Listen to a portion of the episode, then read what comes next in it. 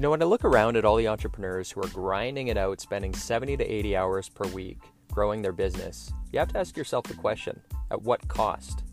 Hi, my name is Tim Uchuk, and in this podcast, we're going to be exploring the tools, tactics, and strategies for crushing it and scaling your business without making the ultimate sacrifice of your time and freedom.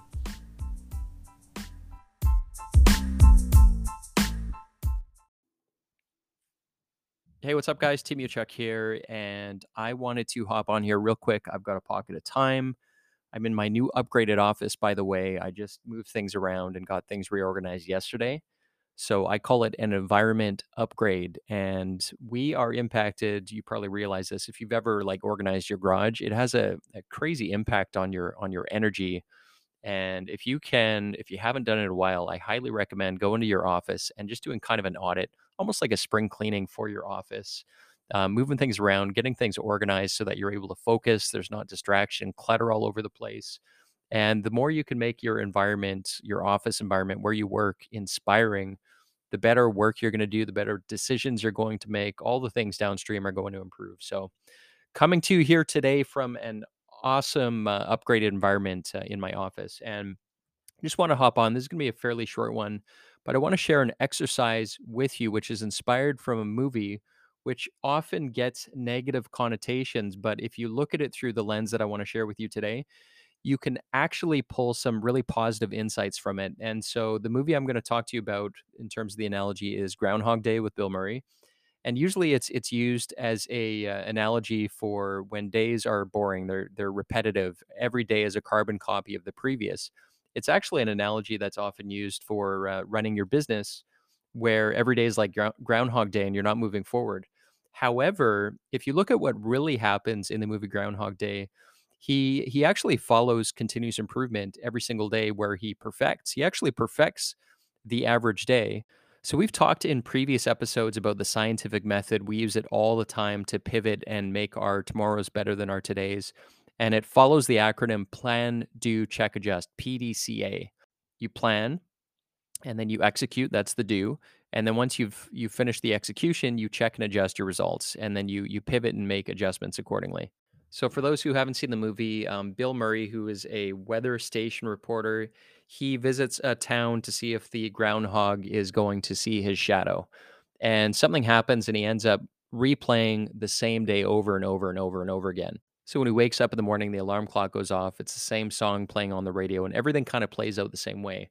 However, Bill uses it as an opportunity. He finally realizes, I'm gonna, I'm gonna perfect this day. I'm gonna perfect this average day, and all the things that are within my scope of control, I'm going to improve a little bit. I'm to iterate every single day, and that actually follows the scientific method that we've talked about in uh, previous episodes which follows PDCA is the acronym, right? Plan, do, check, adjust. So you plan what you're going to do, you do it, you execute, and then you stop and you look back what worked, what didn't, throw out what didn't work, and keep doing what did work. So when it comes to your projects, your processes in your business, PDCA is the framework that you guys can use to continuously get a little bit better every day. And so that's exactly what Bill Murray did in this movie. And if you remember, he by the end of it he has like the best average day.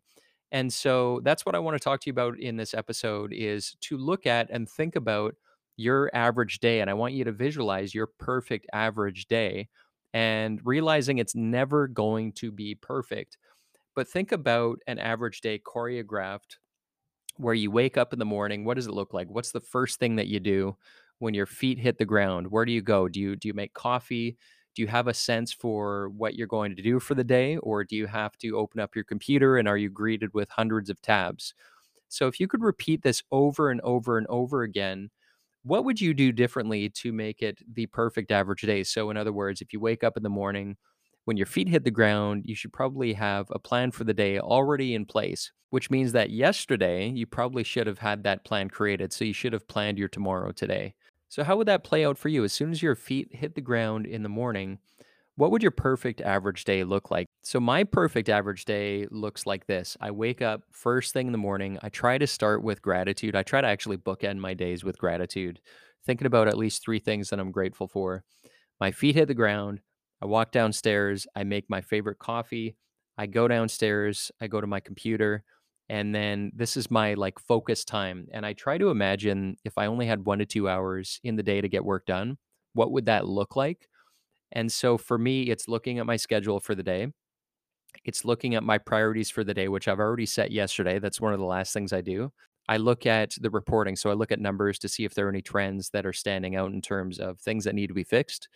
So looking at the financial reporting, the marketing, the sales, the operations. So we've got a dashboard, just look at how things went. I look at uh, what anybody needs from me, any team members, so that I am not uh, getting in the way. I'm not a roadblock. So I have a list of items that I do first thing just to make sure that things are moving forward. And then I have the time blocked. So I put on focus music and I clear all the distractions, both physical and digital, close all the tabs. And then I execute on the, the one to three main things. And I follow that constraint. If if uh, the day got taken away from me and I only had one to two hours, what would that look like? What would I work on? And those are the things I do. So I block my calendar and I get those things done. And then after that, I'll typically give myself micro rewards throughout the day for reinforcing the good habits of focus. So I'll get my second coffee, usually make a cappuccino um, after that as a reward for myself. And then I get into the follow ups. So internal follow ups, external follow ups. Internal follow ups are things that my team needs from me.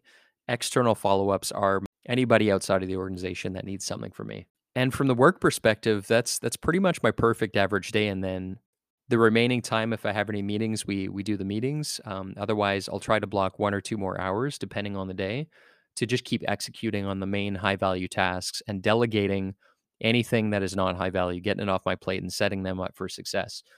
Other than that, I try to move um, throughout the day. Usually, at least every hour, I'll try to to get up and move. I will um, set aside time for stretching, and I have a target each week for a amount of time I spend doing cardio. And so my cardio target is actually it's not time, it's um, energy or output. So I measure um, kilojoules on my bike. I've got a Peloton, and my target is uh, 200 to 300 kilojoules on my bike, four to five times per week. Um, so that's the target, and I try to get time in for that. If I don't have a lot of time, I will do a seven minute workout. So I've got an app called Seven Minute Workout. Um, and that's basically it. And at the end of the day, my perfect average day, I have an alert in my calendar which tells me to unplug. So I have to be this intentional. I literally have an alert, a reminder that says unplug. So I turn off my phone. I put it in a drawer on the other side of the uh, house so I won't be tempted. So turn off the phone and put it away so that I can pay attention and spend time. Notice the currency references pay attention, spend time with my family. So I want to be present. If I have my phone, it's way too tempting for me to stay in work mode.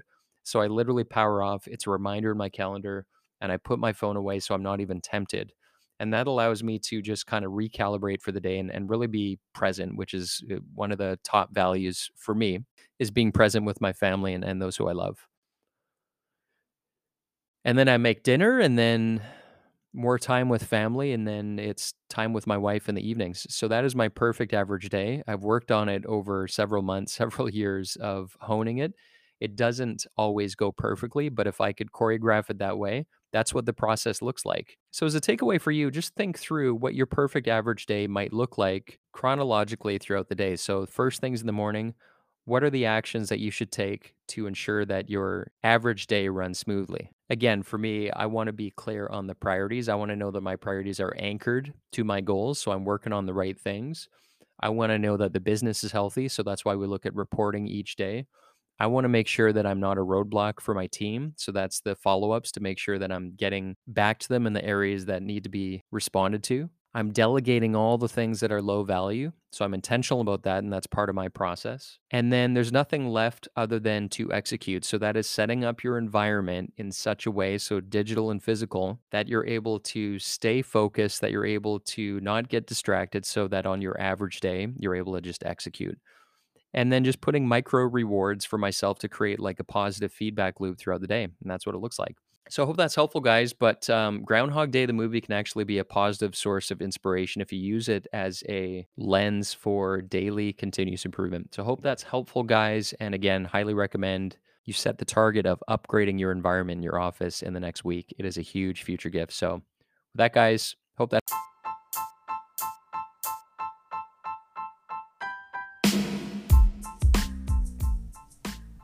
Hey, Tim Uchuk here. And real quick, if you enjoyed this podcast episode, if you could take a couple quick seconds to give it a rating, it would be very much appreciated.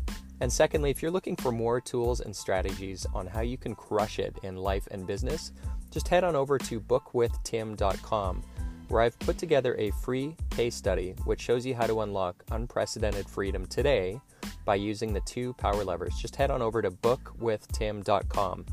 Until next time, wishing you success and freedom in your business. Cheers.